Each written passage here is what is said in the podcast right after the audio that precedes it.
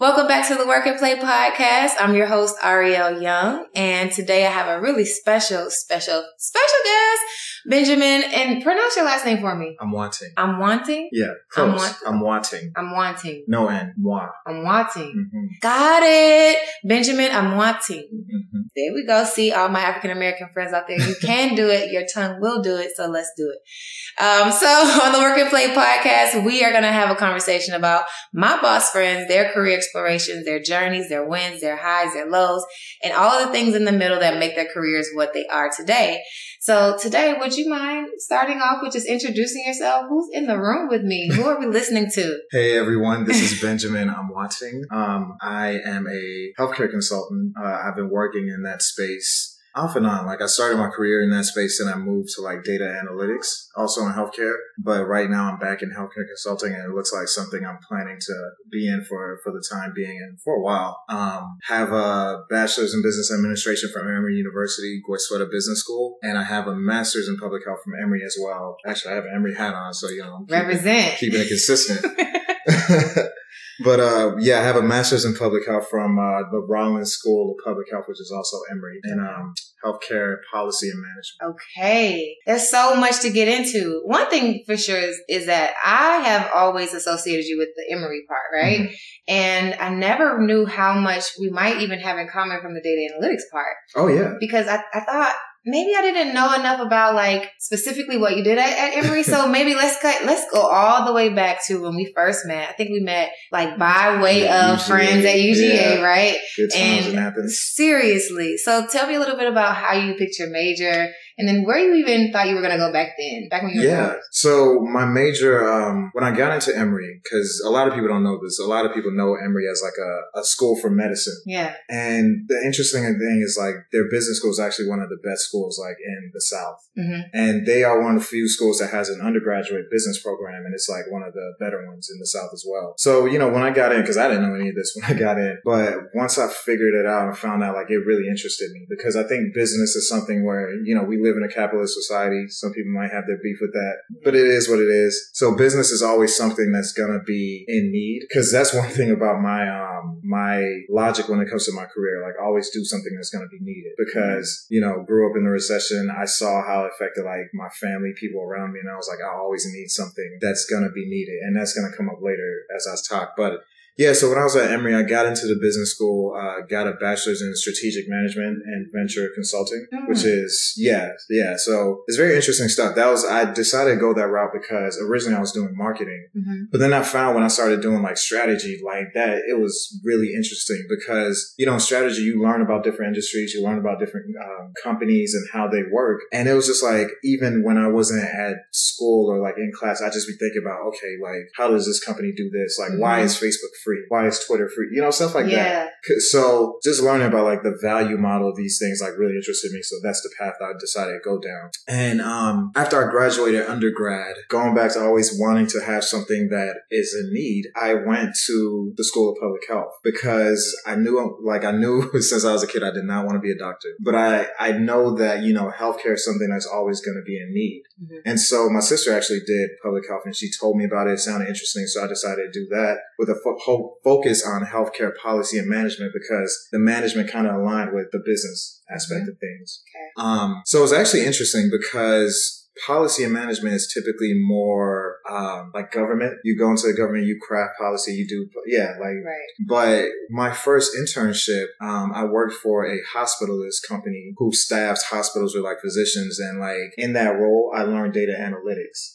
Right. And like, I was like, oh, cause I was never big into math growing up, but it was, it made sense. It was simple enough. And like, I really liked it. So things kind of changed from there. And so I started mo- getting more into like the analytics side of things. And the beauty is, you know, analytics are just numbers. Like a lot of people know numbers, but when you're able to put context behind them, you Right. become valuable. And so that's, yeah, that's where my career has been. Um, I originally started off at a company called Triage Consulting. They did, um, like, uh, what's it called? Revenue cycle, which which is is, is a healthcare term, but it's basically like how insurance pays hospitals. Okay. Yeah. How so, do they pay hospitals? so it's complicated. It's funny. Like you'll see people post a bill from a hospital and say like, "Look what this hospital charged me." It's so crazy because the way it's set up is that every insurance company has contracts with different hospitals, Uh-huh. and depending on like what happened, like what you were billed for, they'll say it doesn't matter. You could put a million dollars. We're gonna pay you guys two thousand dollars for this procedure. It makes no sense. No sense, right? But no do they think it makes Is there an algorithm on their makes, side? yeah, there's an algorithm on their Okay. side because they have to make a profit. And also they think about the fact that a lot of people who they see, because a hospital has to take care of everyone until they're at least like good enough to leave. Mhm. And they know a good number of people they see will never be able to pay. Yeah. So they've calculated like based off of that, like what they need to break even, what they need to make a profit. And that's what they do. So, uh, that company, they dealt mostly with, um, underpayments or like just someone, um, an insurance company didn't pay for someone's claim for whatever reason. So they would like go after them and look for that. And that company, very like rigid. I did not enjoy my time at all. So I left. I went to Emory Healthcare, which is funny enough, different from Emory University. Um, Yeah. healthcare is like the hospital system Mhm. and I was a data analytics um, or decision support analyst for their anesthesiology department. Right. Now, that's the part. I was looking at your LinkedIn Uh-huh. and I was like, decision support.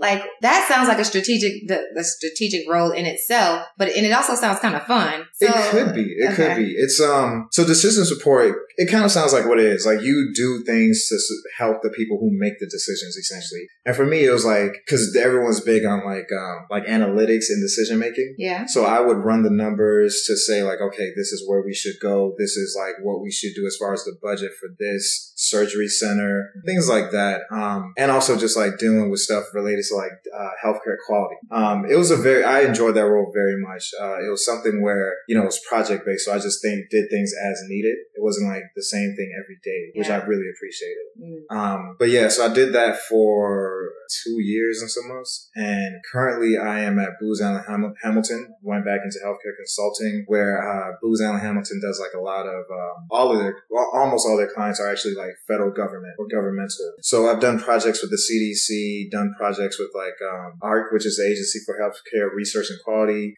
done projects with CMS, Medicare, Medicaid, done projects, and currently I'm actually on the um, Department of Health or like basically Veterans Health. Um, that's- Okay. Yeah, yeah, it's really interesting, really interesting stuff. I I'm not sure if I could talk to about too much of it, but okay. Yeah, but- that makes a lot of sense because I was going, as soon as you said that, right? like, I was my, like- eyes I should have probably like you know hit up my HR and be like, hey, can I can I talk about stuff on this? But yeah. Well, it's okay. You're much more interesting than the projects themselves. So I'm sure that we'll get a lot of Mhm. information from like your journey along the way. yeah, So you mentioned, um, and thank you so much for sharing your Mhm. background. I, I kind of, I kind of get a gist, but I'm, I'm going to have to ask, of course. a lot of people don't understand, so I'm glad to explain. Okay, thank you. So you talked about, so one thing that I do understand is that there is beauty in knowing how to do the numbers, Yes, but the fun actually comes when being able to tell a story with the data, right? Yes. So if you could walk us through a like one of the most interesting data projects that you remember working on, or just a quick little story that you found in the numbers in any of your jobs, what does that look like in any, any of your strategic roles? Okay, that's a good question. Um, so a lot of times at Emory, those types of things came up because you know you're working because I'm not a doctor, like I don't know anesthesia, but you're working with all these anesthesiologists where you know they're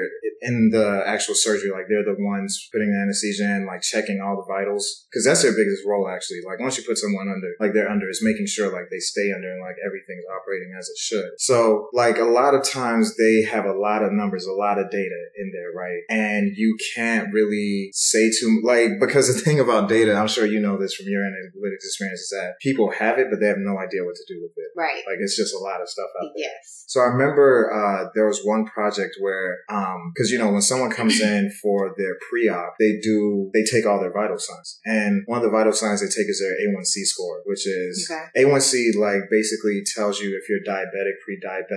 It's basically your blood sugar level, right? And so what we're seeing was that a lot of people like they take the scores, but they weren't doing anything. But uh, A1C of like say seven is like you're diabetic. Anything that's like, I think 10 or 13 and above, and it's like, you need to see somebody right now. You're about to lose a foot. So, Yeah. um, I remember I ran a project where, you know, we just had to parse out all this data and like get the A1C scores. And what they did was they actually automated, um, to send like a prompt to the patients before they even came to surgery, let them know we saw this like while you were going through your pre-op. You need to do something about this. And these were people who had no idea, like they were diabetic. I don't know why it wasn't caught before, because a lot of people like that we dealt with, they go to surgery, but they don't go to their regular visits. They don't see the doctors on a regular basis. Right. But it's like something's actually wrong here. And they have the test done. Sorry to interrupt, but they have the test Mm-hmm. Done. They get their A1C levels Mhm. tested on, in that momentary Yes. basis. But because they're there for whatever, like the surgery or whatever, and, and it's not particularly due to their A1C levels, Exactly. they don't address it in that moment. Okay. Cause it's like if I'm coming in for appendectomy, like Right. to do my appendectomy. Yeah. You know? But it's like these this is the only time this guy is gonna see a doctor, period, for the next two years. Got it. So he'll never know his A1C aside from us. okay. So it was just something that we, and also like the A1C, blood sugar, diabetes, like complicates the surgery. So it's good for the doctors to know. But you'd be surprised. Like we were sending prompts out to people and there were so many people that are like, oh, I had no idea. And I'm like, you have full blown diabetes. wow. This isn't even like you are, you need to like watch what you eat. It's like you have diabetes. yeah. So you you did a project essentially where there was the data was already being captured. Yes. The A1C levels were already being captured and you guys sent a trigger out before the client's next appointment. Well, it was, this is all like, um, pre-op. So this is before Pre-op. the surgery is actually done. Got it. So Yeah. there's essentially two appointments. One is the pre-op Yes. and then the actual surgery. Yep. And so typically what would happen at the pre-op is they would get these vitals and they weren't doing anything with the data. Yeah. They would just have the, the, the information and then you would go and get your, your surgery. Exactly. So what you guys did was you triggered a communication to say, "Hey, this is the information that we found, and now this is what you can do before you get into the the um, your appointment." But also, make it a little this is just important for you to know Yeah, exactly. in general. Exactly. Like you should probably go to the doctor about this. okay, gotcha. That is really good. Yeah. So it's really powerful, like you said, like how when data isn't being utilized, how many people suffer. And then you're also talking about a preventative strategy. Like we never think about ho- hospitals trying to prevent anything. Exactly. So it sounds like what you're saying is, and this is a, a hospital initiative? Yeah. This was hospital. Wow. So who took it upon themselves to, like, who, how did this even come so about? the way my role worked, uh, I typically work with the doctors because they're like you know the subject matter experts, and a lot of the doctors at Emory, um, they also double as like researchers. Mhm. Um, officially, like they all have like research, like associate professor. They have all they all have professor titles. Mhm. So sometimes it's like they just want to do something for the business itself. Sometimes they're like, I want to write a paper about this, so let's look into this. Like there's just a, there was a lot of different stuff. Um, but typically, like I would work with the doctors because they would come to me and say, "Oh, I was thinking about this. Is this possible?" And then I'd have to look through the data, figure out is this possible, and like you know make it happen. Yeah. Yeah. One thing that you mentioned uh, earlier in your career, or I guess really in your education, was that you chose, well, first you chose business Mm-hmm. because you knew it was more like a necessity. Yeah. And, um, and then you went from marketing to, and tell me the degree again. I was like, Strat- what? Degree? Yeah, I mean, basically it's strategy, but the official name is strategic management and venture consulting. Yes. So, cause you know, strategy is, it's, it's a bit ambiguous, you know? Right. It's like we want to do something or like we want to be better. We don't know how we're going to be better. Right. But, you know, so that's what strategy is. And venture consulting, that part of it is like also with the ambiguity, like you're starting out a new venture, like where do you go from here, you know? Mhm. Um, so, and that really piqued my interest because I took one like strategic management class and, you know, learned about like Porter's five forces. What's that? Oh, okay. So Porter's five forces is a framework. Michael Porter is like a, he was a professor at Harvard Okay. and it's a framework to basically when you're doing analysis of a company, hmm the first thing you want to do is like do analysis of the industry that the company works in. Okay. So he has five forces. It's um, and I might not remember them all. It's like buyer power, Mhm. supplier power, uh, rivalry within the industry. Okay. Uh, I have to. I don't know if I can Google it, but yeah, it's a couple. We're gonna put. We're gonna drop it in the comments. Don't yeah, worry. it's a couple different things, but it's like when you and they rate all those five things from like uh weak to high, right? Okay. So say for example something like uh let me say the diamond in- industry, right? So the diamond industry, if you are say you're like a diamond provider, you make basically you're De Beers, right? Um, in that industry, because De Beers basically owns all the diamonds, there's very low rivalry, and when you know there's low rivalry, that means you can like do whatever with your costs. They have no choice but to go to you. Right. For example. It's a monopoly. Exactly. But Mhm. something like say groceries, they have very high rivalry because is it that big of a deal to you if you get your cereal from like Kroger or Publix? Mm-hmm. Um, so in something like that, like there's, you don't have the margins to, to really drive up prices. So that's just how you start out, um, to basically assess an industry and like the industry dynamics. Yeah. And it's important because let's say you're, I'm consulting for like a company who does, like they're going into a new industry, right? They don't know what they're doing. Yeah. And it's like, that's just an easy way to just like group the industry and like you start from there. That's just the beginning, Mhm. you know? So it was really cool when I learned about it to just be like, oh wow, like, you know, you hear about all these people and all these different businesses, but there is actually frameworks and models for them to make sense of what they do. And it's not Yeah. as crazy as it seems. Yeah, it sounds so micro, and so Yeah. I got so my brain is going so many different ways right now. But um, so you were saying that you got into you know the strategic and um, venture planning. Did I say that right? Venture management. Venture management, Mm-hmm. and you really got enlightened there. So for the audience and even for myself, tell us where you're from. Originally, uh, I'm from Ghana, West Africa. I was born in Kumasi, Ghana, and like I came here when I was five. So I've been, you know, I've been in America for a very long time, but still keep the ties with Ghana. Um, going back, hopefully this this December, but we'll see. Yeah. Yeah. So Yeah. The, well, the reason I mention it is because one, in terms of your choice, it's a very necessity based Mhm. decision at a very young Yeah, age to yeah. be like, let me, that's a mature decision. And then to even have the ability to go into such a macro focused degree and back in your bachelor's uh, program is also a pretty big decision. But as you develop like your personality and, and like who you were in, in this country, you, you said what age? Did you- Five, I Five. So you, you're pretty much yeah, I'm based in um, America. Yeah. So I was gonna ask like how like how where did like your passion what were you like super super duper interested in or did you think ever like So it's funny because, you know, when you're a kid, they're always like, what do you want to be when you grow up? And I remember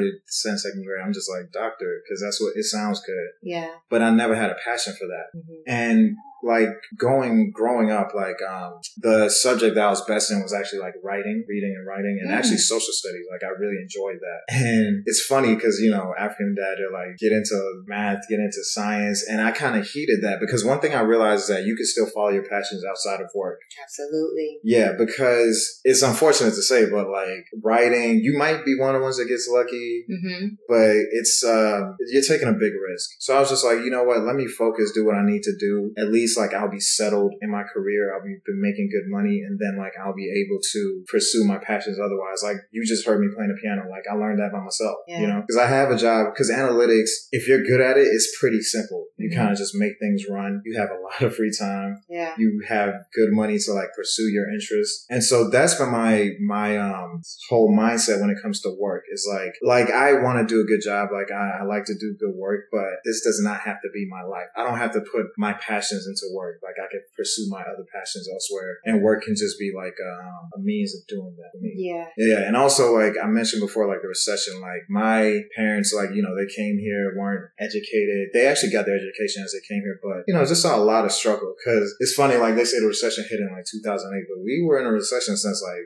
04, you know? Mm. So you seeing like that struggle, I was like, I don't want to struggle like that. And that's, and like that really impacted me to be like, okay, what's something that's always going to be in need? What's something that no matter what, even if like the whole economy crashes, like someone's going to need this, right? Yeah. And so business and healthcare were that for me. And that's why I decided to focus on both. And like, I enjoy it. Like, I can't say like I go into work and I hate my job because there are people who are like, I can't do this for another day, but I need this check. Yeah. Like, I like it enough. It can be interesting. It can be, um, fulfilling because you do make an impact, you know? Because for me, especially with some of the things I do, you're removed from like seeing patients, seeing people, but you come back and like a doctor says like, oh, we had this patient who didn't even know they had diabetes and now they're like starting on insulin. That makes you feel good. You? Absolutely. So- what would you say is one of the most mis like the largest misconceptions of like what you do on the from the outside looking in? Uh, I, I mean, I have no idea what people even like conceive of what I do, you know? I Um, know for me looking at it, I'm just like,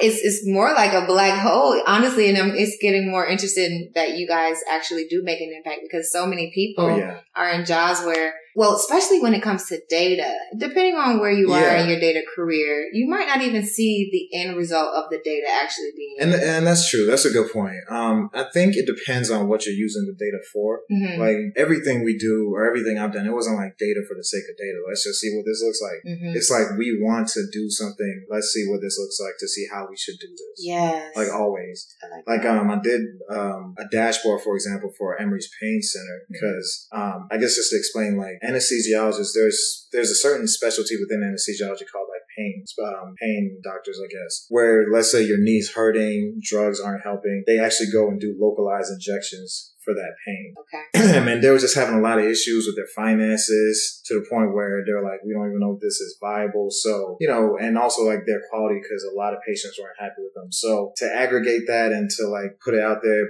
you know, and then like my bosses would make decisions on based on this, this is what we think we should do. And when you see like, okay, they're getting better reviews or like their finances are looking better, you know, you help someone out because, you know, this place is going to stay open and like continue to serve these people who truly need this, you know? Yeah. So it's something where it's like you're not just sitting in a room just, you know, punching away at numbers, but at times you get to see like what I've done actually has led to something. And that's a good feeling. Yeah. It's a real good feeling. It sounds like your career has started with necessity. Yeah. And then you got a bit of like intrigue and passion when you Yeah. found your, your major.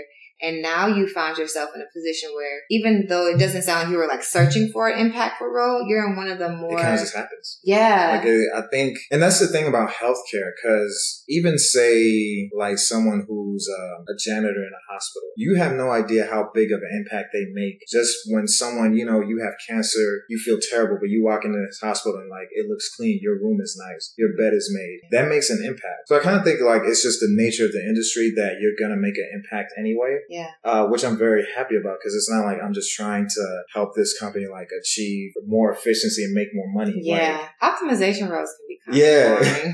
Like, Like you're only moving the needle. When you're in big companies, you're only moving the needle a little far. bit, but it's Yeah. like that little bit for them is like a billion dollars, so it Yeah. matters. But Absolutely. Yeah. Yeah. And when you can say that on your resume, hey, that little two point two percent with at least You know? X percent X billion dollars.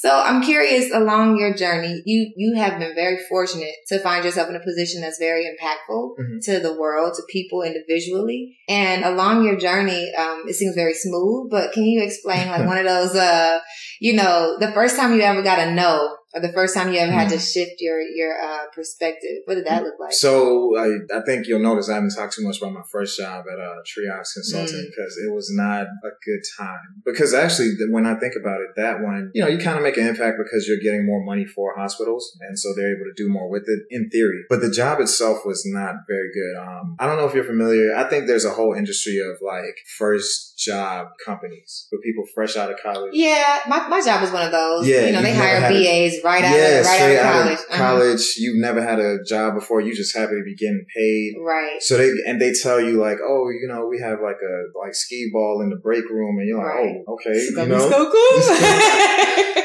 So that company, um, yeah, it just had a lot of issues, and like they're also in hindsight like racial issues. That's what was one of those things I was saying. Like I realized more in hindsight because it was basically the the company was two two tiered. Uh, you had people who were like consultants, so they would actually go to client sites, they would get like the claims and like do the things related to the claims to audit them. Mhm. And then you had like the people who are analysts who would like actually be doing the follow up calls and checking in on the claims as they go through the process. Okay. And I was in the analyst role. Okay. Yeah, I wanted to move over to the consulting role, um, which they allowed after like a year. But there's just a lot of politics because I think in the company itself, because you know you have a bunch of college kids and they can have they can be immature in like how they think, hmm and so a lot of them thought less of like the analyst because they're like, oh, I'm a consultant, you're an analyst. hmm So I think that division had it in them to try to be like, look, we have people who have MPHs, we have people who are smart, people who are articulate. So even though I wanted to move, they did not want me to move. Okay. And it, it's one of, that was probably like the lowest point of my professional career because when you've done everything you need to and they still won't move you and they will try to come up with any excuse to try to justify it. It kind of has you doubting yourself. Yeah. Right? Like, can I really do it? Like, I had a manager actually tell me when I was going up for promotion, and I was promoted technically to like a, a higher analyst role, but not to a consultant role. She told me like, we don't want to set you up for failure, as if to say, if I go to, yeah, You, you, you wouldn't you wouldn't do well if we, I wouldn't do it, yeah. We and, And- we don't want to take a chance on you, so it does it does kind of bring that. that it brings way. you down, and like it, it hit me because I was like, dang, maybe they're right. Like maybe I am, I'm not ready for this, you know. And it's your first job, so you've never really, you haven't had the opportunity to go elsewhere and work with bosses who are who are like, oh wow, that's amazing that you did that, you know. So that was probably the lowest point, and I started noticing too, like all of the black people in the company were either being hired into that role, the analyst role, Yeah. or being demoted into that role. Ooh. It was insane. So when you say hindsight is twenty twenty, I was gonna ask like if you had a feeling or sense of what was at play, and it sounds like So the thing about that is, so you got like the whole process of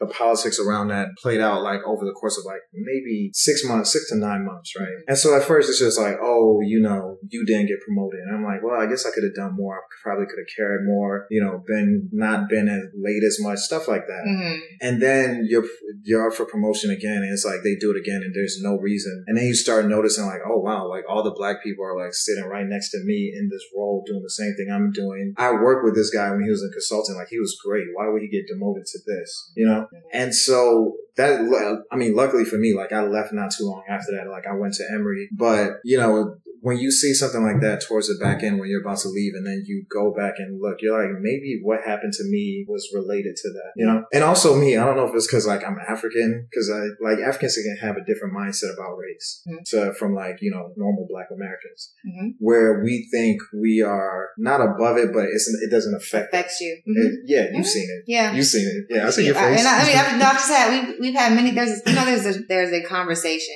in the African American and in the African community about like you know how how systematic racism actually really truly affects, Affects us, us, and yeah. then um, even one of our our friends, our mutual Mhm. friends, didn't really even know like didn't think, hey, I am a black person because of like just not identifying with it until Yeah. the police actually said, okay, y'all are all you, the same. you know, you, you Right. black as the rest. You blacker than the rest of them. Right. So it sounds like that was your pinnacle moment That was, realized. I mean, I've been here long enough. Like, I grew up in Stone Mountain, which is like all black. I've been here long enough where I've, that is also where the KKK headquarters is. yeah, but it's like things changed. They have not, they're not there no more. Like Stone Yeah. Mountain, my high school, literally we have one Mexican guy. Everybody else was black. Okay. So, but yeah, so like I identify and it's like I'm not as, cause I have a feeling who you're talking about and I'm not like as, um, I don't know what's a word to say, but you know, I'm more mindful of that than they would be. hmm But for me, it was just it just blew my mind. I guess to see it so blatantly. I think it's one of those things where it's like you see it, like, is that really happening? Like that's Yeah. crazy. You know what I mean? Yeah,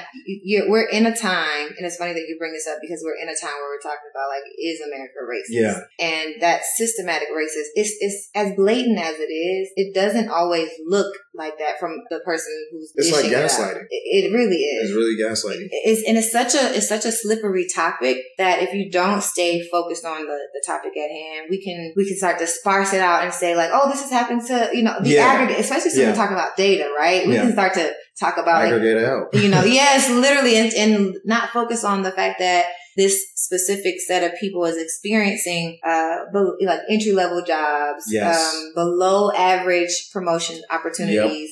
And and it sounds like that's exactly what you experienced. That's exactly what I experienced. A little bit of a traumatic, you know. I'm sure it was a bit for me. My first experience, which which it wasn't race related, but it, your first traumatic experience. No, your first Okay. just your first corporate traumatic experience is just it's just you getting your your notches for whatever it is. Mhm. But back to you.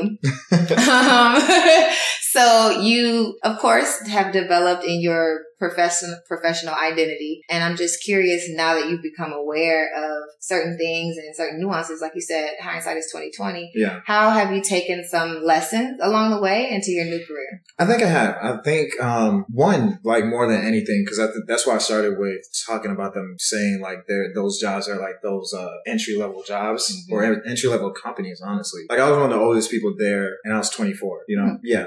So I think there are companies that thrive off of that because they know you don't know any better. They could pay you little. They could give you like weak benefits and be like, "Oh, these are great benefits." Mm-hmm. And Like, a foosball table. Exactly. Like, like, who are you to question this? Um, so there's that. Like I now when I go into roles, like I look for more mature, established companies and like diverse companies, because that company in particular, they will tell you we are diverse, and they are. They have all different types of races, but age diversity, I'm also realizing was like important because someone who's been working for 30 years is not going to sit there and be like, "This is okay." You know, they'll speak up if they need to. Right. And also, like I, um, I appreciate companies where minorities and Black people specifically are in positions of leadership. Mm-hmm. Um, and so I'm actually interviewing now. It's funny enough. Um, I wasn't looking to move, but I got my PMP a while back, and like recruiters have just been like blowing up my inbox. So, Absolutely. so yeah, it's like the companies I'm speaking to. Those are some things I look for. So, and I will hope that. What's a PMP, by the way? Oh, a PMP is a project management professional certification. Mhm. Um, yeah, I don't know what more to say. Like, yeah. Okay. So then, before um, we go deep down in there, how did you position yourself to say, "Hey, a PMP is my next step"? Yeah, so Booz Allen is a great company for continuing education. Because one thing I've realized as you get more into your career is like you can't get many more degrees. Like you're gonna have three PhDs and four masters. No. Mm-hmm. So the way to really set yourself apart is through certifications. Mm-hmm. And um, when I was on a project at the CDC, and it's funny because Booz Allen, like I, because it's project based, depending on the project, like I'm doing all types of different things. In this project, I was a business analyst, which is like a lower level project manager. So I like led a team of developers and like going through their day to day, making sure the project's on track, the Mhm. finances are good. And I was like, oh, this is interesting. Mhm. So I was like, I looked into it and I was saying like, um, this might be something interesting to get a PMP just to have it on my resume and say like, I can manage a project Yeah. because it's like the combination of strategy, healthcare, PMP. Right. It just makes you look better. Like one thing I feel about like working is you should always make yourself invaluable. You should always make it so that when they leave, when you leave, they're like, dang, like we wish he had stayed. Like when I actually left Emory, funny enough, um, cause I did dealt with both clinical and financial data. Okay. They hired two people for my spot, Mm-hmm. you know? You literally had two I- brains. And I was just doing it like with a smile on my face, you know? Yeah. So it, it's good to just make yourself important, make yourself necessary. Because Yeah. I think once again, like that leads to job security. yeah. So That makes sense. And when people talk about certifications, I'm definitely along. I'm definitely in support of making it, making yourself stand out, Yeah. making yourself invaluable. But I'm also a huge proponent if you're going to get a certification, having a long term vision or Mm. like, what does that look that like? funny. So I'm just curious, what does that look like for you? Did you consider anything past that part where you're like, hey, this is a good certification? So we, there's gonna be some contention on this one because I'm the exact opposite. Let's go. I am the exact opposite. So the way life has worked for me, yeah. Because you know what people say, like, man makes plans and God laughs. Right. I just feel like if you do what you need to do, things will fall into place. Mm. So sitting here right now, I can't tell you like I have a five year plan because I Mhm. have in you know in addition to work, I have some business things that I'm trying to do, and it's like if any one of them take off, like I'm quitting. You know what I mean?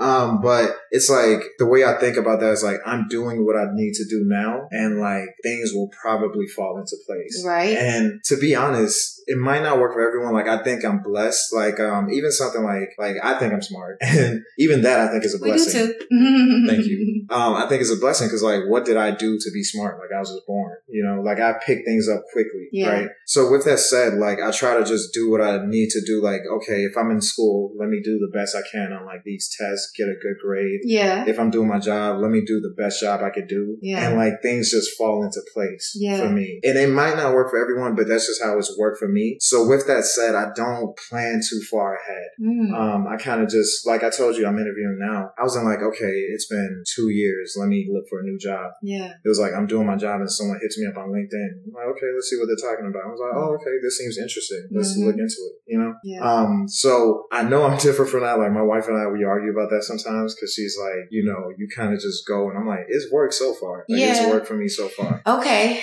Well, so and it's funny you we you say we do differ. We we do differ, and I, Mhm. I'm curious what you would think. Well, so here's the thing. When I was in um, my first corporate job, I used to say, as long as you do stuff, God will put His hands on it, and Mhm. He will bless whatever it is that He wants to happen.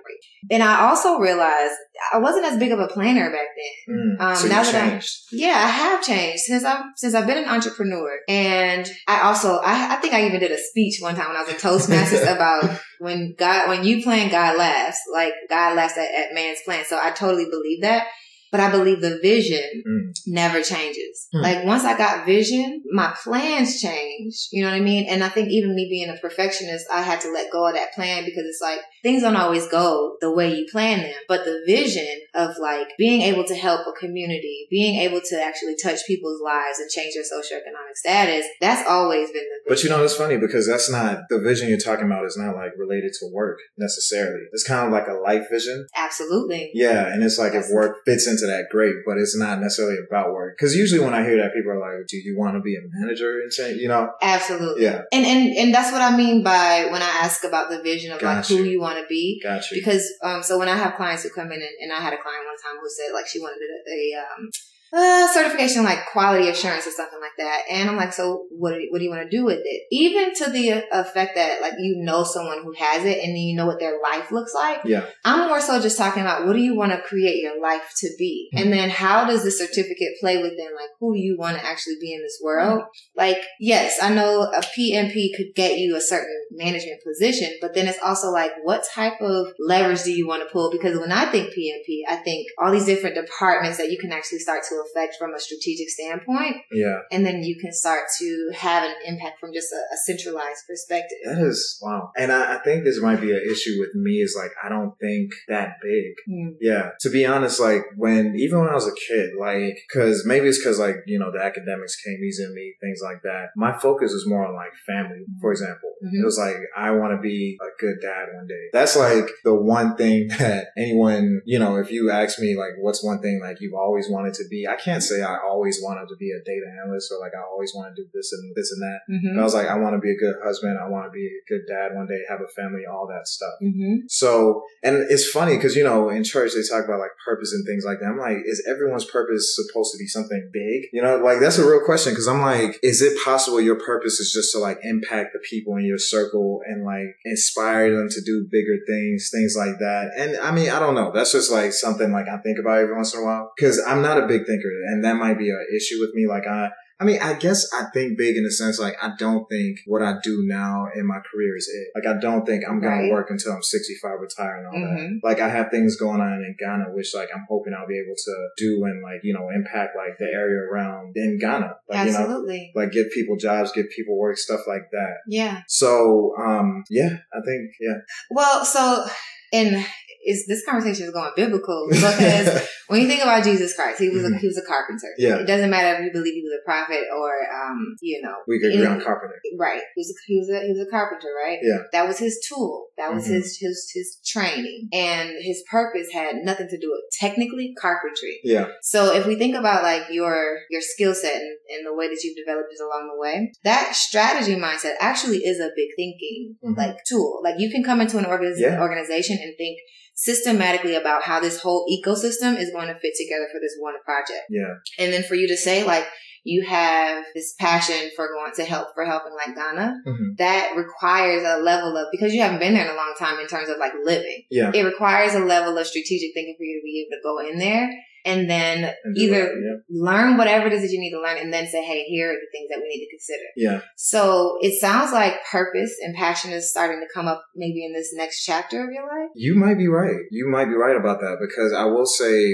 one thing people say is about me is like I'm good about pointing out things like other people don't think about. Mm-hmm. Um, some people might say like I'm negative and like I point out like the holes, but I'm like, you gotta fill the holes before the, before the boat will sink. Mhm. So that's, that's actually very interesting. Like I haven't thought that far ahead, but that makes sense. And that might be, there might be something there. Absolutely. I think in in this whole, you know, philosophy that, you know, God does laugh at our plans, Mhm. it's really to be open to saying, God, how do you want to use me today? Mm. You know what I mean? And then being open and, and So whatever he wants to use exactly. Um, that allows us to think past where we want to go. And and then i think he works through us. Yeah. so our vision is he, he's going to touch that. He literally will bless that. And and he can't he can't necessarily you know, this might be a topic of conversation, but like, I don't know if he puts the vision in there or we have the vision and then he works through us as human beings. I mean, I think like you have to be aligned, you know, it mm-hmm. has to mm-hmm. be like what he wants you to do and what you want, or yeah, what he wants you to do and what you want to do are aligned more than anything. And to do that, you have to have like that mindset, like that godly mindset, I guess. Absolutely. Um, so yeah, I mean, there are people who say like, uh, Jonah who like God told him to do something. He's like, I don't want to do that. Mm-hmm. So it happens. But I think like when you are really operating in like purpose, it makes sense. Yeah. It makes sense to you. So you said people often tell you that you have a gift for like spotting things out that people mm-hmm. don't necessarily recommend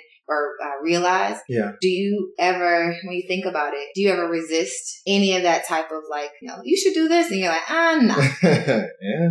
What, what, kind of, um, what kind of things come up when people say, "Hey, you, you should do this," and you're like, "Eh, nah." Yeah, I mean, a lot of hey, that's like a lifelong thing because, like, when you're a gifted kid, people are like, "Oh, you could do this, you could do that," and it's like at some point, I gotta do. I can't do everything. Mm-hmm. You know, I gotta find what I want to do. Mm-hmm. Um, for me, it's more so related to like entrepreneurship because I have like I I rent out a house and you know my wife is like, "Oh, we should get more. Like, you should do this. Like, you're smart, you can do this," and mm-hmm. I'm like, I don't know, I don't feel it. Like, mm-hmm. you know, mm-hmm. um, but it's a thought. Like, it's definitely a thought. and It's something. Yeah it's something to think about Okay. Yeah. And, and I think you should also go with that feeling like I'm not feeling it. So yeah. if, if, it's like, if you're not feeling it, then putting yourself in a situation that's not, uh, you know, moving you is, is really not necessary. Yeah, you don't want to force it. Because when entrepreneurship is like, when stuff is, you know, you know, you gotta have that, that passion for houses. For, yeah. right.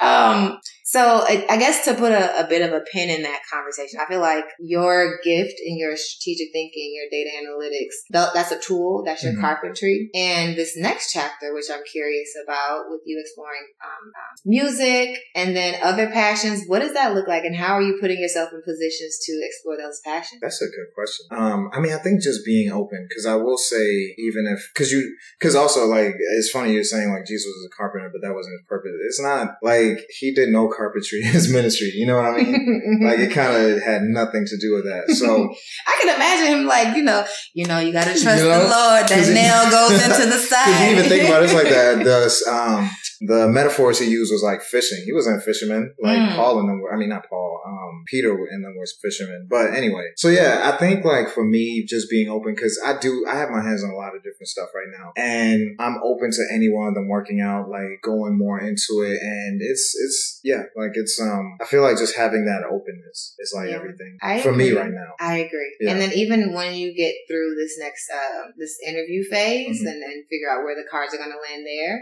um, the the freedom, having the freedom to even explore other things outside yes. of that will yeah. open up to you as well. Exactly. Um, I, I'm a, I think I'm a firm believer in like when we make a decision on what path we take, God God does guide those steps. Yeah. So even if you found yourself like between, I mean, what are the other things that were? I mean, if you don't mind sharing between mm-hmm. like music and you being a pianist, you're you also do uh, pian- you also do you're you're also a pianist at school. I mean, at church, church right? Yeah. So what are some of the other things that you're exploring outside of like the professional you? So outside of professional me, like music probably is the biggest thing for me. Like I love music and like when it comes to, it's funny because like I used to, I really got interested in playing piano back in college because Emory just had a bunch of pianos lying around. And you know, I'd like YouTube some tutorials and like do some stuff. But it wasn't until I started playing at church when I really started learning about like music theory. And the theory is everything. Hmm. The theory is everything because it's like, yeah, okay, you can play like, um, what's that? That all my life, K-Ci and JoJo. Right. But do you understand like the chords that went into that and like how to feel it, right? Ooh, tell me more. Oh yeah, like music theory is very interesting because, and that's what, like I have a good feel for music. I always have, like my family is very musical. And so you realize like when it comes to piano, when someone's singing and they're moving through, the chords kind of give the feeling. Like you can sing a note, but if you don't have the chord, like you don't get the full feeling of the song, mm-hmm. right? Or that part of the song. So learn learning music theory like that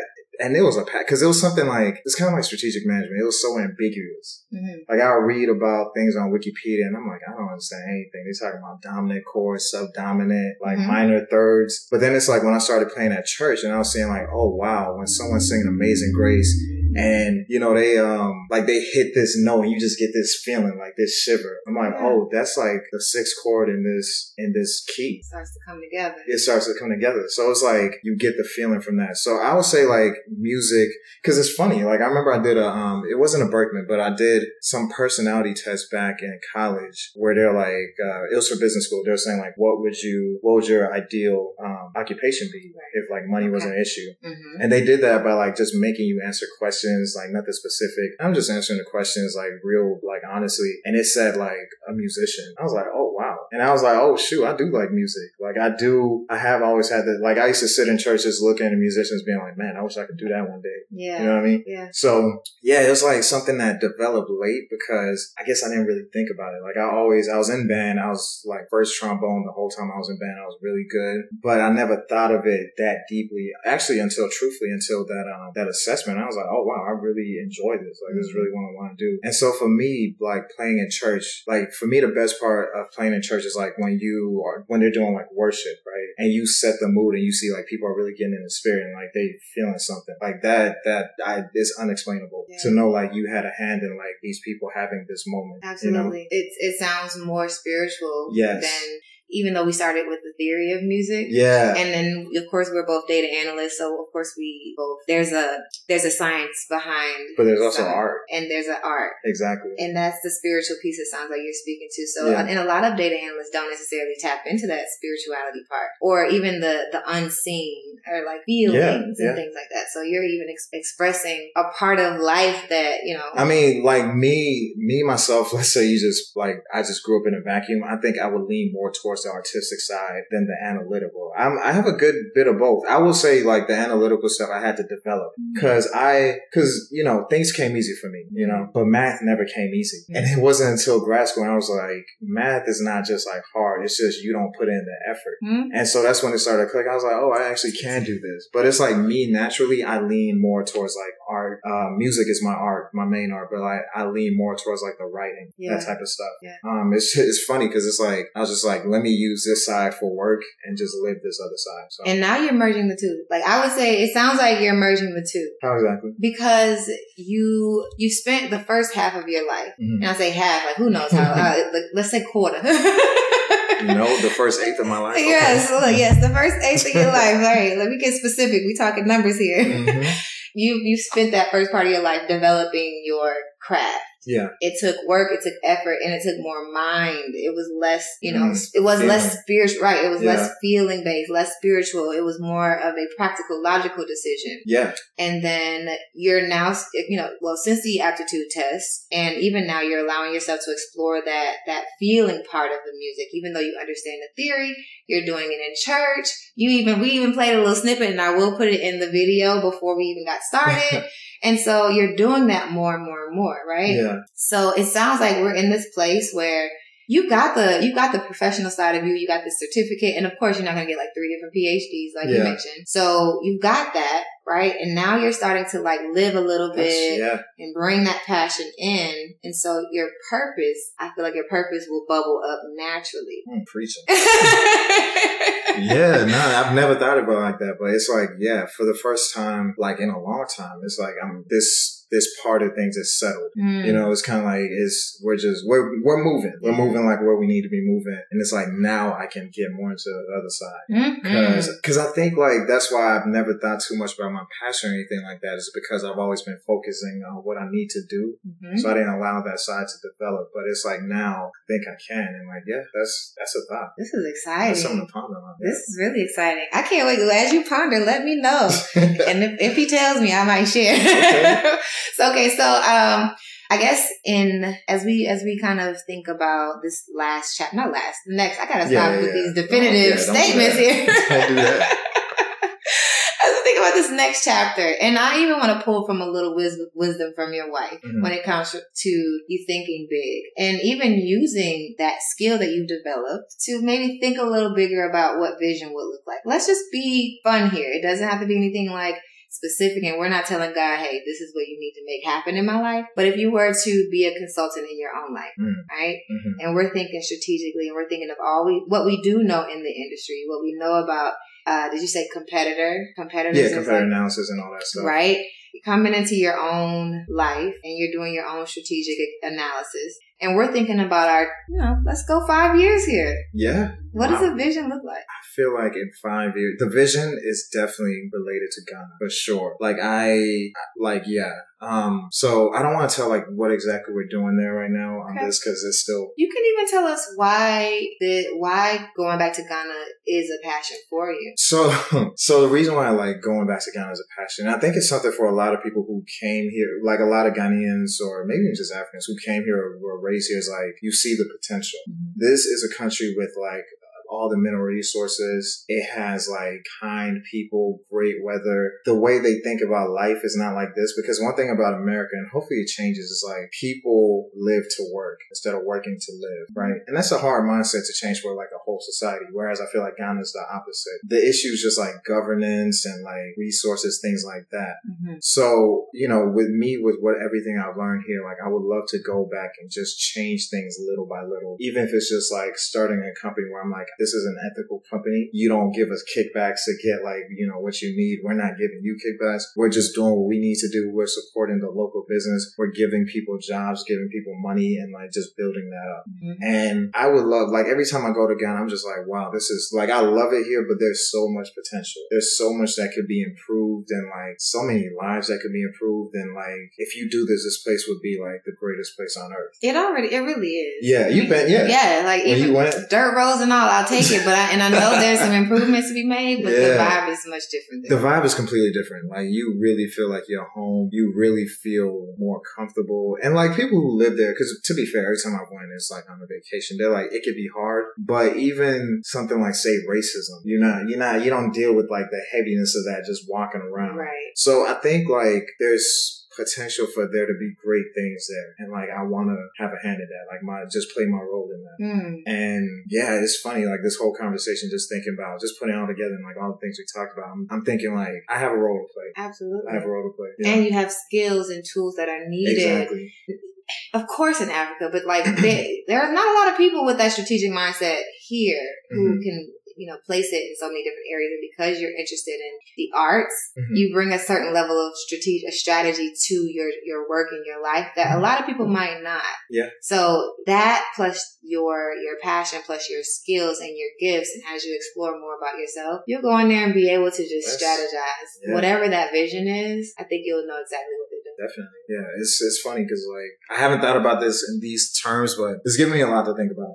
Excuse me. Like definitely giving me a lot to think about. Like I'm seeing, cause you know, when you are yourself, like you take what you do for granted. It's like, yeah, I did it. Like you probably could too, you know, but it's when you hear someone else talk about these things and it just makes it, I don't know, it's like, yeah, it's, it's, it's different. It's different. Absolutely. What you're saying is, I'm, I'm, well, you can tell me if I'm wrong, I'll but it sounds like wrong. you are identifying the fact that it's a gift. Yes. What you have as a gift and your unique life experiences Mhm. makes you uniquely qualified to, To do, do whatever this. that purpose is. And that's, yeah, that's the definition of purpose. Bingo. This, I, I think that's going to be the name of this podcast today, this episode. You know, Like- we, we got it late, but we got it. Good- right. Well, thank you so much for joining me on this No couch problem. today. I really enjoyed this conversation. Same. If you guys have, excuse me, if you guys have any questions about anything that we've said today, because we've mentioned a lot of topics, high level and low level, and if you'd like to get in contact with Ben, Ben, how can they find you? Uh, I guess Facebook, LinkedIn. Um, yeah, those are the main two. Okay, I will definitely put the information on the video so you guys can catch it out.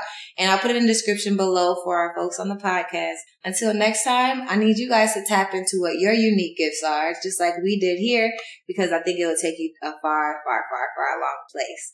Until next time, I'll see you guys later. Peace out. Thank you guys.